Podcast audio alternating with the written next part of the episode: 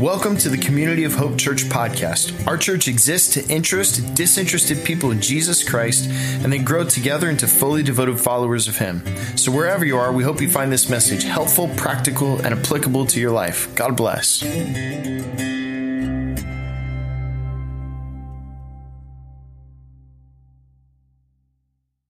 Easter Sunday, today, Resurrection Sunday, is the most important, most momentous celebration in the life of a Christian. And here's why. It, it really, it marks what separates the Christian belief, the Christian value system from every other value system, every other belief system in the entire world. And it's centered around an event, a real historical event, the resurrection of Jesus. You see, even as the Christian faith centers around the person of Jesus, his life centers, the epicenter of his life centered around an event, a historical event. Jesus coming out of the grave, he's alive. And like I said, it's not a fable. It's not a metaphor for some deeper spiritual truth. He is alive. He is here and he wants to speak to you this morning. Now, as I say those words, I think we can be honest and say there's some of us in this room today that would say, I believe that wholeheartedly. I believe that wholeheartedly. I live that wholeheartedly. Others of us in this room think we believe, but maybe we have some, some doubts. We can be honest. We have some questions about that. Not every day that somebody comes out of a tomb, am I right? Not every day. And still others of us walk in and wonder if we could even begin the journey to believe that. It reminds me of my time when I worked at uh, Palm Beach Atlantic University. And I, uh, before doing what I was doing, I was an admission counselor for, for PBA. And in the admissions office, I primarily serviced adult undergraduate students and graduate students. So the, the average age of the student that I serviced was a little bit older than your typical college age student. So for example, I actually had a 70 year old applicant once. She had more time in her life now. She said, I want to go back to school. And I said, that's a great thing. And here's, here's what every applicant in, in that sector would always tell me, you know, I don't know how it's going to get done. I don't know how I'm going to get there, but there's a little voice telling me to go. And that's what she told me. I think it's my time to get my degree. But here was the fear. Time. She says, how long is it going to take me to get my degree? And so then I say, honestly, it's going to take you about four years to get your bachelor's. She's like, oh, I don't know if I can, I don't want to spend all that time doing my bachelor's. I said, well, think with me about this, okay? How old are you going to be four years from now? 74. Okay? Hold that number. How old are you going to be four years from now without the degree? 74. How old are you going to be four years from now with the degree? 74. So the, question isn't whether you're going to turn 74 in four years. The question is, are you going to have your degree or not?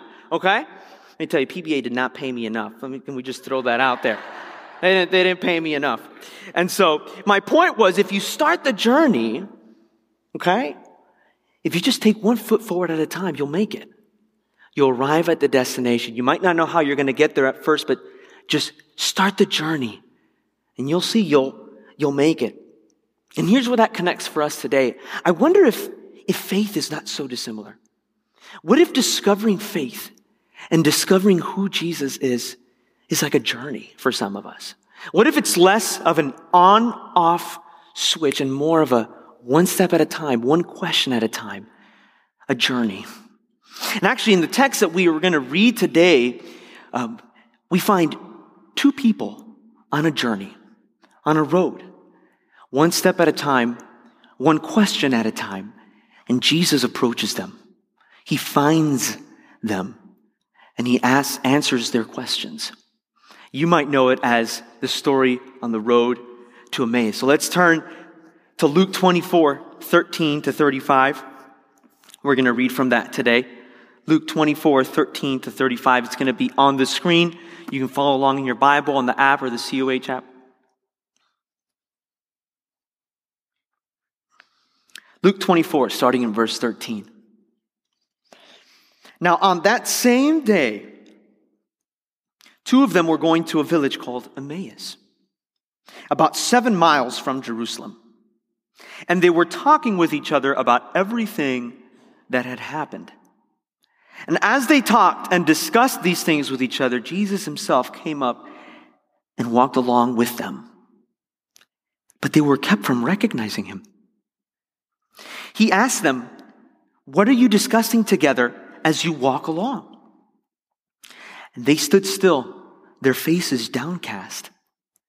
One of them, named Cleopas, asked him, Are you the only one visiting Jerusalem who does not know the things that have happened there in these days? What things? Jesus asked them. About Jesus of Nazareth, they replied. He was a prophet, powerful in word and deed before God and all the people. The chief priests and our rulers handed him over to be sentenced to death, and they crucified him. But we had hoped that he was the one who was going to redeem Israel. And what is more, it is the third day since all this took place. In addition, some of our women amazed us. They went to the tomb early this morning, but didn't find his body. And they came and told us that they had seen a vision of angels who said he was alive. Then some of our companions went to see the tomb and found it just as the women had said, but they did not see Jesus. He said to them, How foolish you are, and how slow to believe all that the prophets have spoken.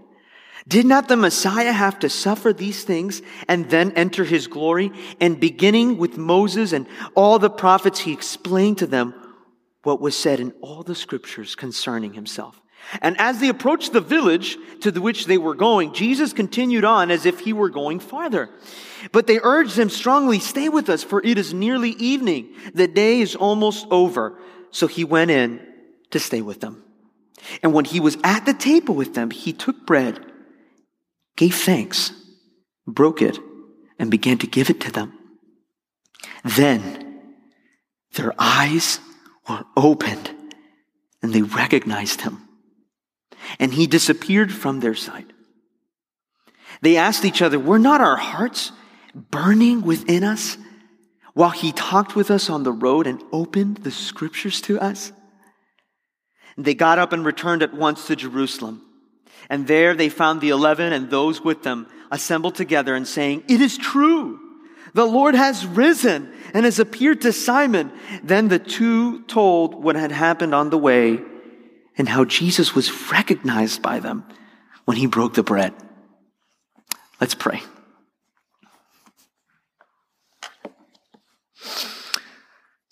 Lord Jesus, we thank you for finding us as you found those two disciples on the road.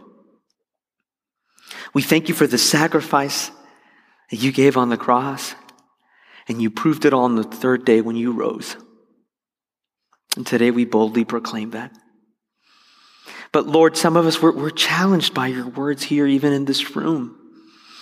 Would you bring new life through your words into our hearts as, um, Lord, as we try to find hope for our world, for our culture, and for our lives.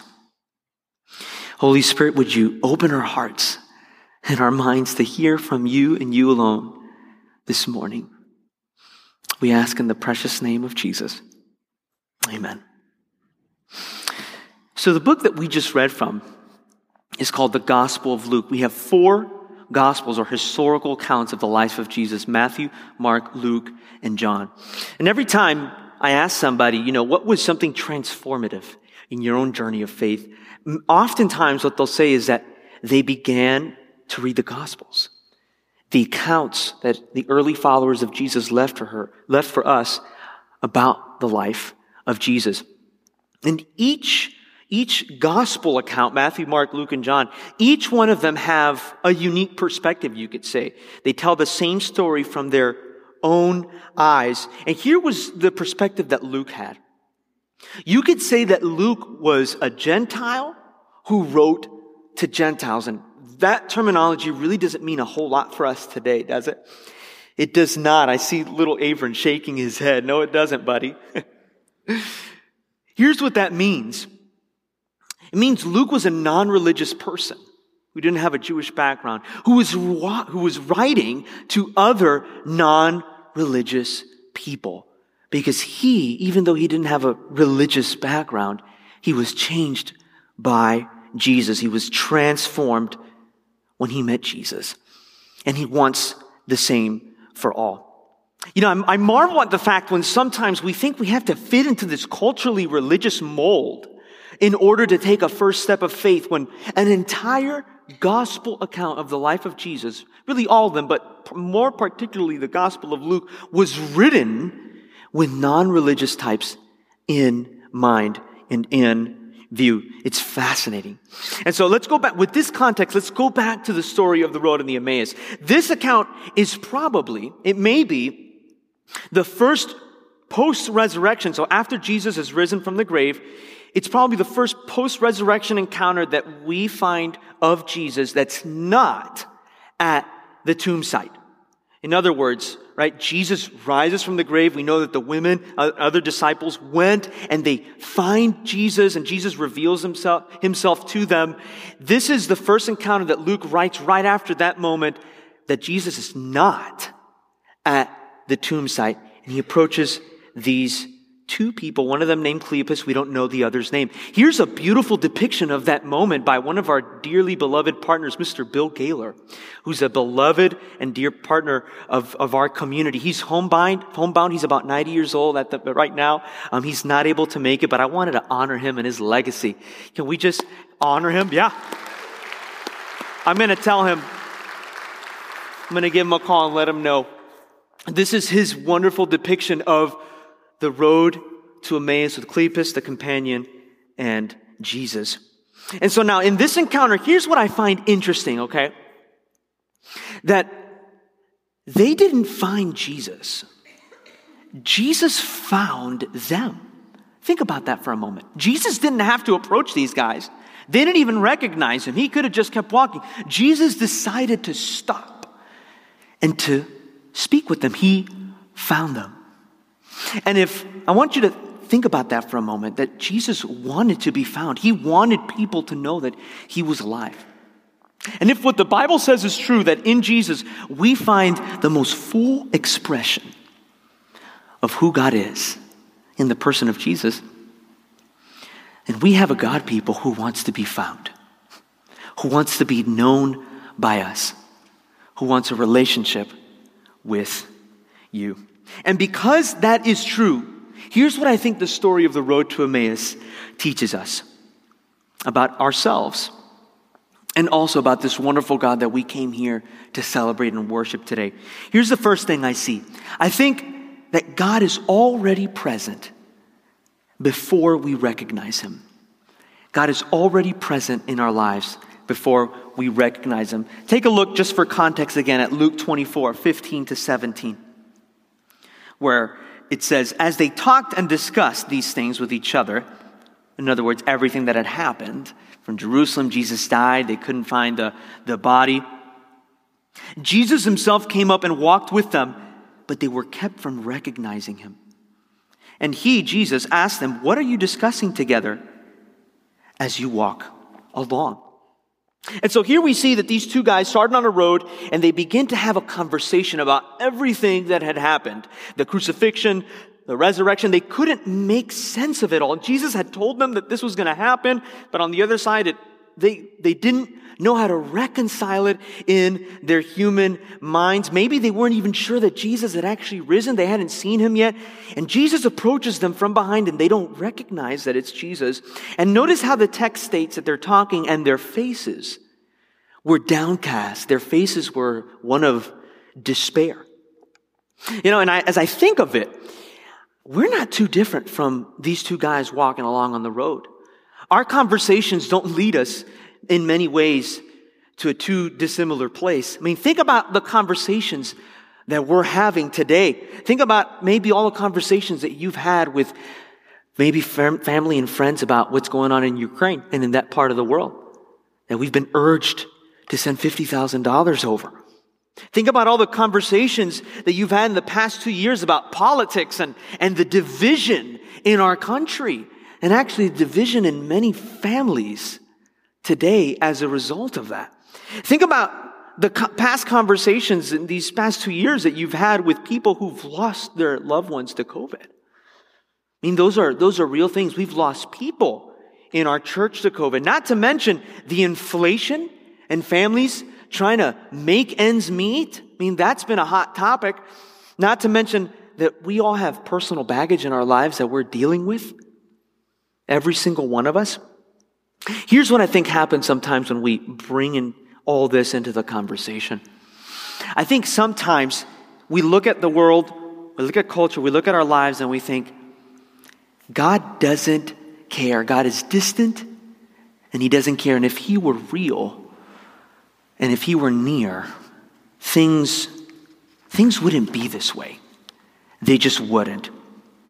And if that's you this morning, I want you to just take a mental eraser for just one moment. I want you to etch out that period and I want you to put a question mark. Is that true?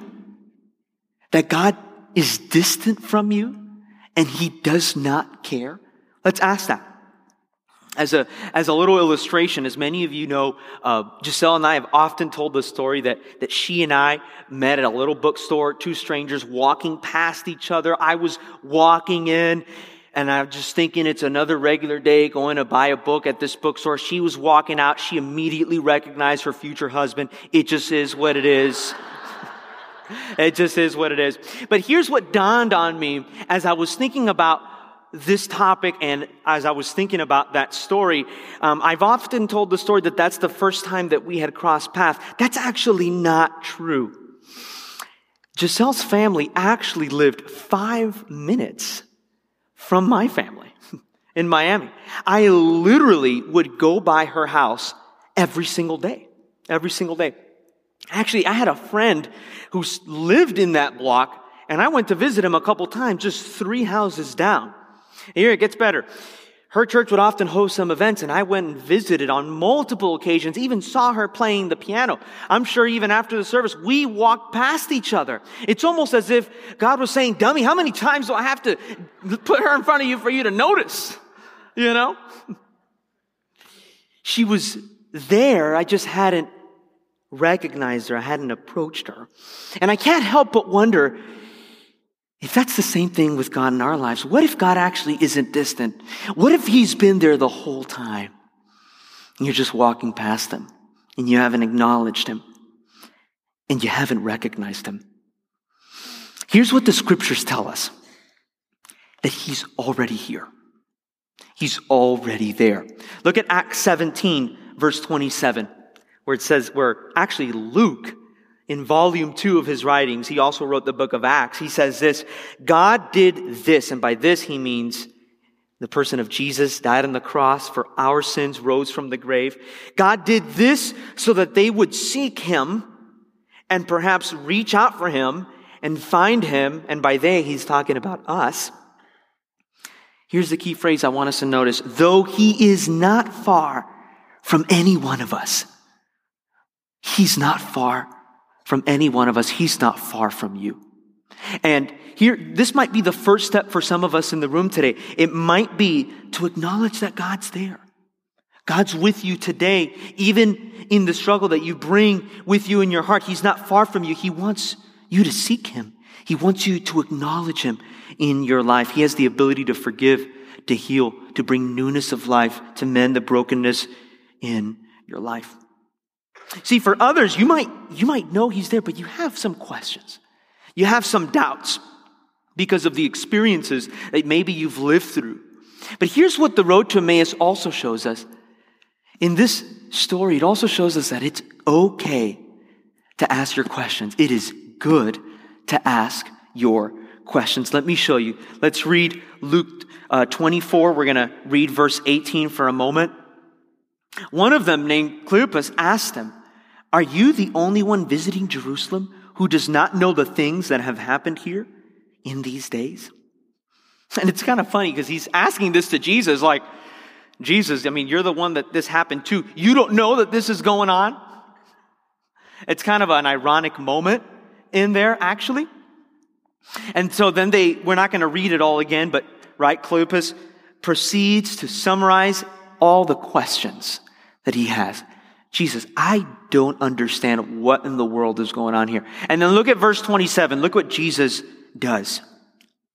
beginning with Moses and all the prophets, he, Jesus, explained to them what was said in all the scriptures concerning himself, oh so patiently. See, this is another reason why I think this encounter with the risen Jesus is just so unique and so special in the canon of our scripture. And it's because it begins with a simple conversation. Notice that, where Jesus comes up and just invites them, or really invites himself into the conversation. Just the master of working in really the moments that we least expect it, right? But here's the thing about conversations. You and I are pretty used to them. It's not a new concept for us. Uh, on an average day, you and I almost have about 40 conversations. That sounds like a lot, but that's actually statistically how many conversations you have in a day. And on average, men roughly speak about 7,000 words, women up to or more than 20,000. So, you know, men get home and man, we're tapped out. Women got 13,000 more to go. Lord have mercy. You know, there's a man who, there's somebody I know that told me, you know, men aren't good listeners, but women aren't good at summarizing. Obviously, it was said by a guy. Come on. You know, as Giselle and I were talking about this joke uh, earlier this week, you know, we realized that the reason women have to speak so many words in a day is because they have to repeat themselves so often. I mean, it's true. It's true, Giselle. And all the women just say amen, rededicate their lives to Jesus. So, we all understand conversations. It's something that we're used to. It's something that we do on a daily basis. And then this particular story, Jesus just shows up in a conversation and changes the conversation from despair, from a downcast conversation to hope. And he wants to change your conversation too. You see, the early followers of Jesus didn't have all the answers. They didn't have all the, all the answers to their questions. They even had doubts as we see Peter, Thomas, and these disciples. And I'm telling you, if people, they walked with Jesus in the flesh and they had questions and doubts, how come sometimes we feel like it's not okay to have questions and doubts? Think about that for a moment. See, I think sometimes some of us have grown up in perhaps a religious context where it was not okay to ask questions, where it was not okay to bring up perhaps a certain doubt that you might have. But here's the truth. Asking questions or experiencing doubt does not mean that your faith isn't real or that you're not spiritual enough. I want you to hear me loud and clear. In fact, Barna Research Group reports that two thirds of Christians have experienced doubt in some point of their faith journey, and having questions is actually an, a normal thing. Here's what uh, pastor and author Tim Keller writes about this topic. He says, A faith without some doubts is like a human body without any antibodies in it. People who blithely go through life too busy or indifferent to ask hard questions about why they believe as they do will find themselves defenseless against the experience of tragedy or the probing questions of a smart skeptic. And so if you're, if you're here today and you, you want to believe in the resurrection, you want to believe in the hope that it can bring to your life, that Jesus can bring to your life, but you've got some questions. I, I want you to know that it's okay. You can present your questions. You can still take a first step in faith towards Jesus this morning. And I'm not talking about having an audible conversation with Jesus, but maybe it's being honest with God in a prayer, telling Him, Lord, you don't understand. Or maybe it's literally having a conversation with somebody that you trust in a safe space to open up. Or maybe it's just acknowledging the fact that you have some doubts and questions as a springboard to grow your faith. Because here's the truth what the road to Emmaus shows us. If you truly want to find Him, you truly want to find God, God will reveal Himself to you. If you truly want to find Him, He will reveal Himself to you. Look at our scripture in Luke 24, 30 to 32 one more time, where He says, When He was at the table with them, He took bread, He gave thanks, and broke it and began to give it to them. And then their eyes were opened and they recognized him. And he disappeared from their sight. And they asked each other, Were not our hearts burning within us while he talked with us on the road and opened the scripture to us? So Jesus finishes the conversation. They arrived at the destination. They're having a meal together. And actually, the implication is they're having communion together. He broke bread. He gave it, gave thanks. But here's the key phrase that I want us to recognize where it says, we're not our hearts, he says, burning within us. That's an emphatic phrase right there. They knew something was different about Jesus on that road, didn't they? They didn't recognize him for who he was, but they knew something was different. Their hearts were burning. They wanted to know more. They were yearning. They were desiring the truth. There was a desire to draw closer. They didn't understand everything that had happened, but there was something in their heart telling them, there's something about this. We need to find Him. We need to find hope. And here's my question to you. You may not understand everything about God, the Bible, the Christian faith. Maybe this is the first time that you've come back to church in a long time. But do you want to find Him? Do you want to start on that journey? Do you have a desire to start on that journey of faith? Because all it takes is just one step forward at a time. It doesn't have to be a light switch today. One step forward in faith at a time. You see, isn't it a powerful thing just to consider that we have a God who, out of kindness, out of his own mercy, he wants us to find him. He wants us to take steps towards him. And actually, he has taken the first step toward us. You see, we live in a society, in a, in a world that's trying to sell us a very different journey a very different hope that will never really achieve that, will never bring the, the hope that you think it will. See, journeys that promise hope in what you do, in where you live, in how much you make, perhaps even in what your sexual identity is, in the race that you belong to, in the country that you live in, in the political party that you align yourself to, all these narratives, all these journeys that society is trying to tell you this is the most important one. Actually, it's not. The most important journey that you could start taking a step forward is the journey with Jesus. Have a relationship with Him because that's exactly what He wants you to do. He's already there. He's already with you. You haven't recognized Him. And to think that it can all begin with a simple acknowledgement Lord, I need you. And I want you in my life. And if perhaps you came here today and you've got some questions and you're interested in learning more, we've got a wonderful series starting next week, actually, that we're calling Asking for a Friend. And in this series, we're going to really be going strong at some common questions that people in our culture are asking about the Bible, about faith, about Christianity. Don't miss out. We're starting that next week. And so all it takes is an open heart to begin the journey and acknowledge that He's there. Ask your questions. Be honest with the Lord. And I promise you, He'll reveal Himself just as He did on the road to Emmaus. Let's pray. Lord Jesus, we are in awe that you would want to be found, that you would approach us. Lord, that even as the Bible says we were enemies of you, Lord, you gave your life for us. And today we, bro- we boldly proclaim that you rose from the grave and you prove that it's all true, that you're here, and we find our ultimate hope and joy in you. Lord, and perhaps there's there's people here, Lord, who want to start on that journey of faith with you. Lord, in the stillness of all our hearts, would we, would we just say, Lord, I need you, and I want you in my life. Would you reveal yourself to me? Would you show yourself? Jesus, we thank you for your grace, for your love, for your mercy. Would you continue to speak to each and every one of us? And we live out the truth and the promise you give to us through the resurrection.